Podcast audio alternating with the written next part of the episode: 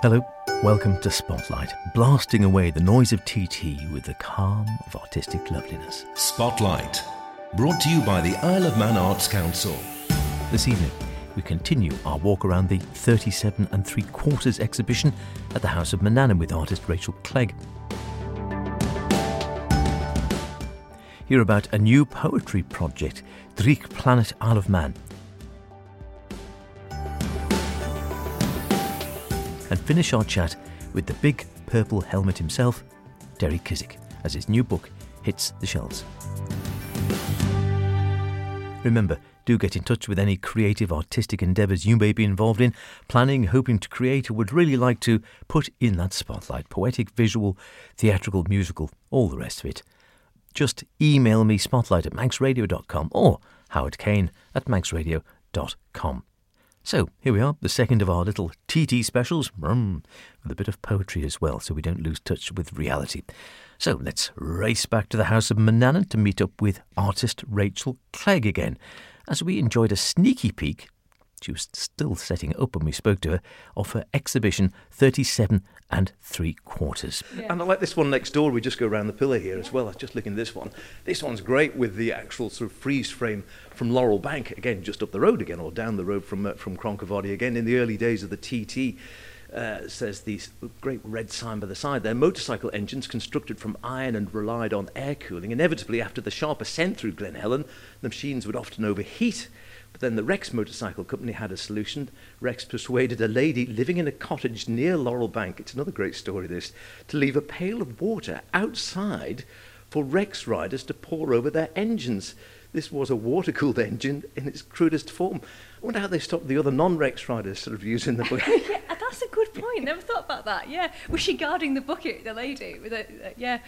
Um, it's interesting. My um, my mum is actually just out of this shop. My mum is the water thrower. Oh. Ah. So um, yeah, and that's. I mean, technically, um, oh, I was so proud of Ian, the photographer, to, for capturing that shot because we only had enough water for two takes. So um, yeah, it's. Uh, yeah, it to get it freeze frame with the water, just all the droplets just frozen there. Was it warmed water? It was a it was a wonderfully hot day. So yes, it wasn't warm to start with, but it was the, the sun had warmed it up. So uh, yeah, it wasn't actually. It looks more painful than it was. It was actually quite nice. It's a great picture. You've got to come down and see it. And of course, this exhibition down at the House of Manannan throughout uh, the TT period. You can come and uh, check it out. Do you need special permission to get onto the course to do these pictures?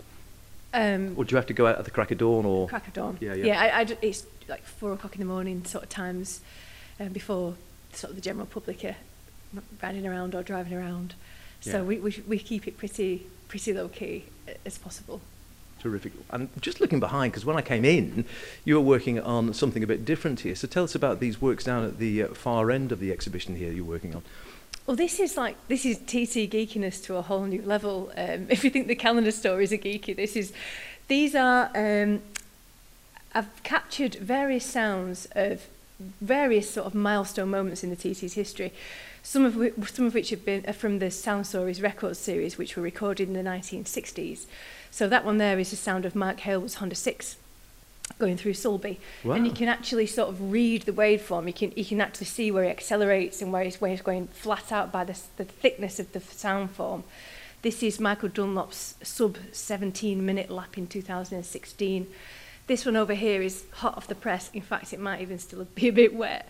Is um, Peter Hickman's outright lap record, fastest ever lap around the TT ever, and that's him going through Ramsey. And you can see when the band go. I mean, you'll know about this because you're a radio. Yeah, man. well, I do. now that you say um, it, I um, recognise them as the waveforms. But yeah. yes, it didn't strike me instantly until you started telling the story. And Now I think, oh, of course, that's what they are. So yeah, and um, and you can see how you can pretty much pick out the Ramsey hairpin corner, can't you, in, in that section where he gears right down to third gear. Yeah, yeah. Um, yeah, so, and that's, um, so these are, this is like a, a suite of Soundwave oil paintings. Uh, there's one more to come, another Hickman. Uh, Hickman's going through Kirk Michael. That's gonna, that's being framed as we speak. Um, and where so, did the inspiration for these come from? I honestly don't, I've, I've, I've always painted for a hobby. And um, I actually, I think the first one I did was a classical song, Ave Maria. Um, and then I thought, oh, hang on, we can apply this to something factual about the TT. Mm. And actually, you can read information from it as well.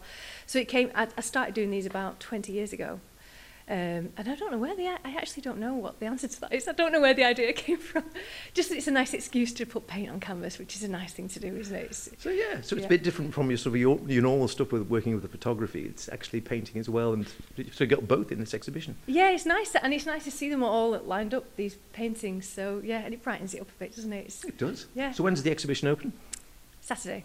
Lovely, and then it's on throughout That's the if TT period. Painting. If you're still finished, yeah, don't touch them in case they're wet. yeah, Warning for people who come: wear blue. We've got your stand at the back of the At grandstand. Yeah, I'm at the grandstand as well. I'm there for the entire TT. Uh, right smack bang behind the grandstand, near the public toilets. So, but conveniences, you see. if you need a wee, pop in. Get- don't have a wee you in the get the tent though. box. No, don't have a wee in my tent. Rachel's exhibition, which celebrates the history of the TT on the Isle of Man with these amazing and surreal pictures, is showing until the 25th of June at the House of Manannan. It's absolutely free. It's well worth the visit. Look forward to seeing her again. Spotlight. Brought to you by the Isle of Man Arts Council. Now, if you're a closet poet and you fancy becoming a published one, listen up. A new project is aiming to celebrate the Isle of Man in verse in whichever way you please. And submissions are being invited from poets everywhere, whether well established or new to the art. The project's called Dreich Planet Isle of Man. To find out more, I spoke to poet and editor of Manx Reflections Hazel Tier and fifth Manx bard Annie Kissack. Dreich, um, or as we would say in Manx, dree, is actually a word used generically to describe, well, perhaps all sorts of rather miserable weather, something damp. However, um, in terms of this uh, poetry call, uh, is the name of uh, a publishing uh, organisation run by uh, Jack Caradoc in Scotland. Um, and uh, under that Dreich title, they publish all kinds of poetry, which is very well regarded in the poetry world, across the world, really. And um, Jack contacted David Callan, a well-known Manx poet. Um, he knows David well because David, of course, is is a prolific poet and pretty widely published, not just on the island.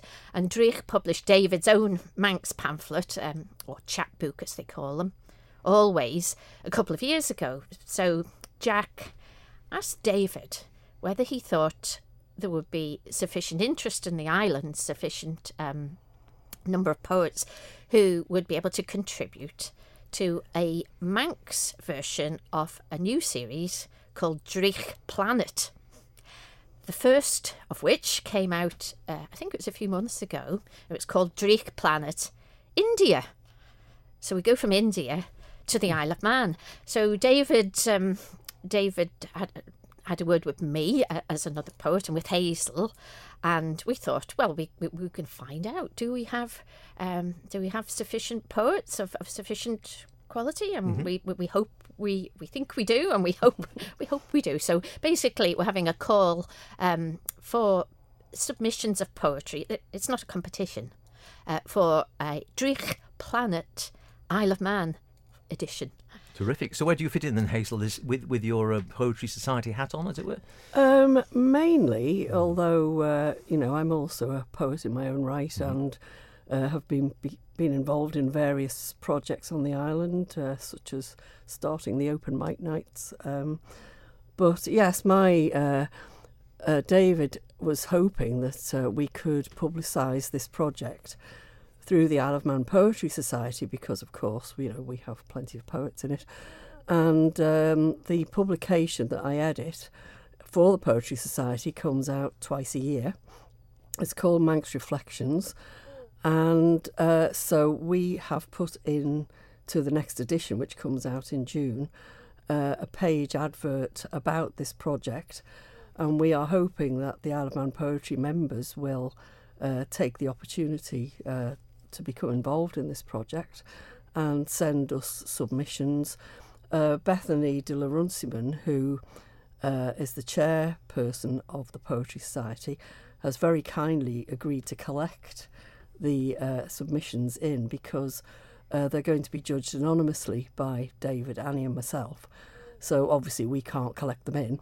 So Bethany's going to make them anonymous and then send the submissions to us, uh, so that we can uh, say judge them fairly, and. Um, so this is all. This will all be in Manx Reflections, uh, but it will also be in other places. And he's done some posters that we hope to get out Excellent. soon to libraries and other such institutions. But um, I think Annie would like to come in maybe and just say where where people can also have a contact online. Um, if you know they can't find the information anywhere else, so I shall hand you to Annie. well, yes. Manx Radio is, is, is, is, is, is the first uh, place where we're mentioning this, um, but we hope to have, we will have posters and whatever out in the sorted libraries. But if anybody um, is interested in submitting, you can submit up to three poems uh, for this project. The full details of how to do that, you could contact me on Annie Kissack Poetry on Facebook page, and I can send you the the details of this. And like all, it's not a competition, but like all calls for um, poetry, there are a number of things you need to bear in mind. Uh, obviously, the poem in some way has to have some sort of connection To the with the Isle of Man. the Isle of Otherwise, I'm afraid it's not really fulfilling the remit. Um, there's also length uh, considerations, 30 lines, no more. That's because the, the the actual books that are produced are are, are um, A5, quite quite small. Um, and yeah, so you can find out about more about that from me, Annie Kissack Poetry on Facebook. Uh, watch out, uh, generally on Facebook, we're hoping people will pass the message on, send out adverts, not just to people in the Isle of Man Poetry Society. Uh, There are many people who are not, even some people who are no longer living on the island, but have certainly got a connection in some way, and we know right. So we hope word will get round. And we've got quite a bit of time, haven't we, Hazel? Oh yes, we have. Uh, the closing date is July the sixteenth, um, so that was kind of decided because um, the Poetry Society publication doesn't come out until mid June, so it gives people a good month to get their work in. It's all free. There's no entry fee. Uh, you just literally submit uh, as you do to other, you know, magazines and things. Yeah, yeah. Uh, so that's it really, and it's with you know if you want the information, then we can provide all that, and we aim to be as helpful as possible to get as many people involved as possible. Hopefully, So terrific. So it's it's an open house then. You don't need to be a member of the society or No. anything else. You don't need to be a published poet already. It's No. uh, maybe a chance if you are a, I was going to say a closet poet, but perhaps someone who doesn't normally sort of push their stuff out. Might be a chance to get something uh, published for the first time ever, maybe, and actually other people see it and read it. Uh, With regard to the actual sort of, as you said, obviously the poem or your poetry has to have some connection to the Isle of Man, otherwise it would be a little bit out of place in number one called Planet, Dreich Planet Isle of Man. Uh, but it, it the style-wise, there's no particular restrictions. It can be sort of any different, any type of style, or whether it's sort of lighter-hearted or much more from the from the heart, or, or sort of you know a heavier piece. Anything goes. We'll, wel- we'll welcome uh, all all edges. And I have to say, when I mentioned Dreich itself means sort of miserable, we're not. I think it might be ironic. we, we, you can, uh, an- any mode, any mood, be very Oh, welcome. And when we say connection to the Isle of Man, you don't have to. It doesn't have to be. Obvi- you know, you don't have to name somewhere and write about it. Uh, there have been other projects like that. Um, oh, and also, it doesn't matter if the poem's been published before. Right. So uh, something. Yeah. don't have because there have piece. been other pro- you know other projects that where poems about the Isle of Man have been published, but it can be uh, just an inspiration. You know, if you were somewhere on the Isle of Man and it inspired the poem that you wrote, Hmm.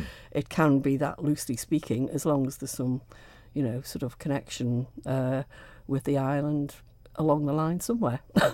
Terrific. Well, it sounds a great idea. It's a chance, as I say, to get your poetry. Maybe if you've got a poem, if you submit it and it's chosen, as you say, uh, then you might get published for the first time if you've never got your poetry out there before and to a much wider audience. Uh, as you heard Annie say, you can uh, send submissions to uh, bethany at manxcat.org.uk. Plenty of time to think about it. 16th uh, of July is the closing date.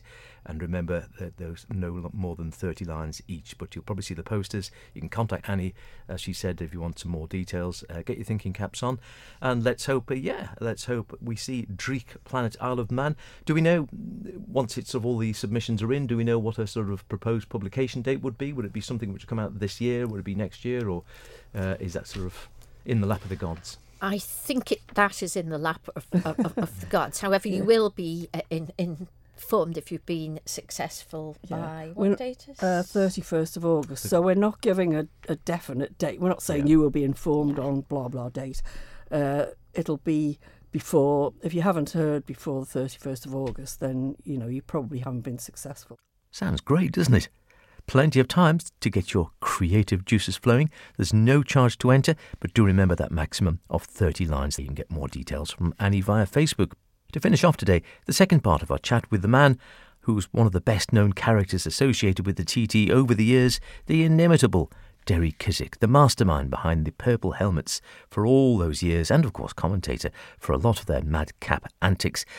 Whilst the helmets are officially no more, Derry has immortalised them in print with his new book telling the history of the group and profiling all of its members over the years. And he reminded me that the helmets had been about more than just the bonkers entertainment. We've done donations for charity and things. And in fact, any proceeds from this book, over and above um, the costs, are to be split equally between the the hospice, uh, Isle of Man Hospice, and the, the Queen's Pier in Ramsey, like a last gesture of um, charity work.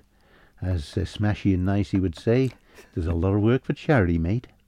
Absolutely right. And so it is a wonderful book. We've got a copy in front of us here. Like I said, at speeds approaching 100 miles an hour. It's in hardback, it's in full colour. It's like a proper a sort of four annual size and uh, with a lovely hardcover. And we were just saying, an amazing wraparound picture, which actually starts on the front cover. If you turn the book over in your hands, it goes round the spine and right round to the back cover with all the boys in there uh, on the uh, Hondas, I think, on the bikes, wearing the coats, wearing their world famous helmets, of course, right the way around. Uh, a really classic picture that one. Who took that one? Is that uh, the one on the front cover? Well, one of the lads, Andy Walton, uh, one of the main men in the helmets the Great Waldo, we call him. His wife, his lovely wife, uh, took that picture. That's a brilliant one, isn't it? Uh, yeah. Uh, and I suppose, again, you, you were saying it, it, was all about fun, a, a, group of guys having a good time, entertaining others as well, often raising thousands for really, really good causes. And as you say, a little parting gesture with, with the book as well, with the raising money for good causes and that one as, as well. But it was a mix of sort of complete bonkersness uh, and sort of silliness, but with actually a bit of that daredevil attitude as well all the time. Hell hath no fury.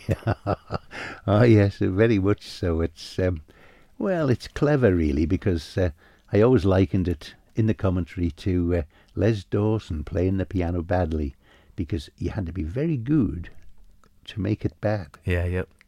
Because um, bad's bad, but this is um, well, it's good.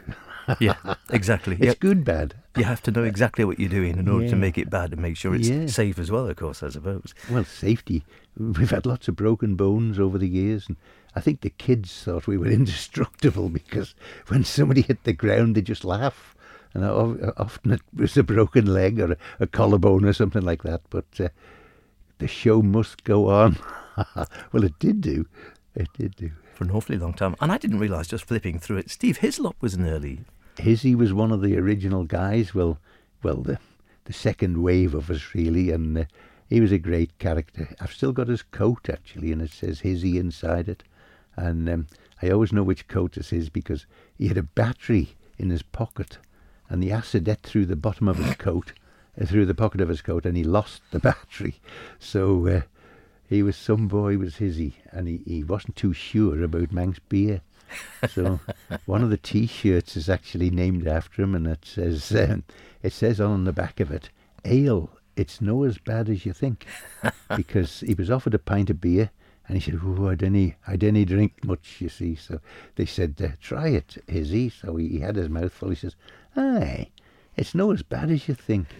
And that's on, actually on one of our shirts, which I've envisaged in years to come will be quite collectible. It'll be a collector's item. Uh, Yeah. and, the coats themselves, because they all look identical. Did, did everyone have their own coat then? Or, or Oh, you it, had to have your own coat Yeah, because yeah. of the smell. In fact, no there was, there was a good story about the coats one night up at Government House when uh, Ian Macfadyen was the governor, great friend of ours. He brought um, uh, Prince William as a young man. I think Prince William was about 20 or 21 maybe. Uh, and we did a show for him. Well, I think the picture is in the book actually with, with William wearing one of our coats. Well, it came about that uh, our guys had been out on the tracks all day through the mud and muck and whatever. And uh, Robbo, one of our great guys who lives in Carnforth actually, he uh, he was there with his coat on, a very old coat and a smelly one. In fact, he, he's known as the polecat for for obvious reasons. and uh, he, uh, I said to Prince William, I bet you'd like to try on one of these coats, Your Highness. And he said, Oh, rather. So uh, Robbo, one of the first, most generous of the helmets, whipped his coat off and he swapped coats with the prince for his blue Savile Row jacket. And not only did the prince put his coat on, but he put the prince's coat on. And he ripped through, rooted through the pockets, and he was heard to say, uh, There's not much in your pockets, Your Highness. And to which William's security men looked quite anxious at the time. But um, to no avail. Ian Macfadyen told me later that um, when he sat down to lunch, uh, to, to his evening dinner, he had to sniff his armpits and he th- with his blue Savile Row jacket. And I, I don't know whether it ever got burnt afterwards because um, he was quite conscious of the polecat effect on his jacket. Oh, dear. You can't make that stuff up, can you? you cannot. It could only happen here. And actually, the forward, who looked at the front of the book there, the forward is written by the current uh, Lieutenant Governor, also a great fan, Sir John Lorimer. In, indeed, yes, we've made inroads into Government House on many occasions, and um, I, in fact, I've probably lost count how many times we performed up there, and it was always um, top secret. We were never allowed to know who we were going to perform for because of security reasons, and it all had to go through the police and one thing and another. Especially when William came, they had security guards everywhere, and it was uh, it was quite some night actually, and uh, we, we've had wonderful times with it. And um, so to initiate the new governor, John Lorimer, um, we offered him a night's entertainment, and to which he jumped uh, enthusiastically. And I think it was last TT week actually, and uh, we've become great friends ever since. And he said, you can tell you're a friend here because he says, a quick word about the author. There is only one Derry Kissack, and for that we should be truly grateful. I didn't quite know how to take that. it was kind of a negative comment, a compliment, wasn't it? Oh, yes. Oh, wonderful stuff. Uh, so, uh, do you miss it already? Do you miss it already? Oh, yes. Well, we, we still meet up as friends, obviously, but um, we will miss it, and I'm sure the TT fans will will find a big hole in the entertainment of the TT when the helmets aren't actually there, because you never know they may they may feel a pyramid coming on somewhere in the car park in a pub locally. I don't know.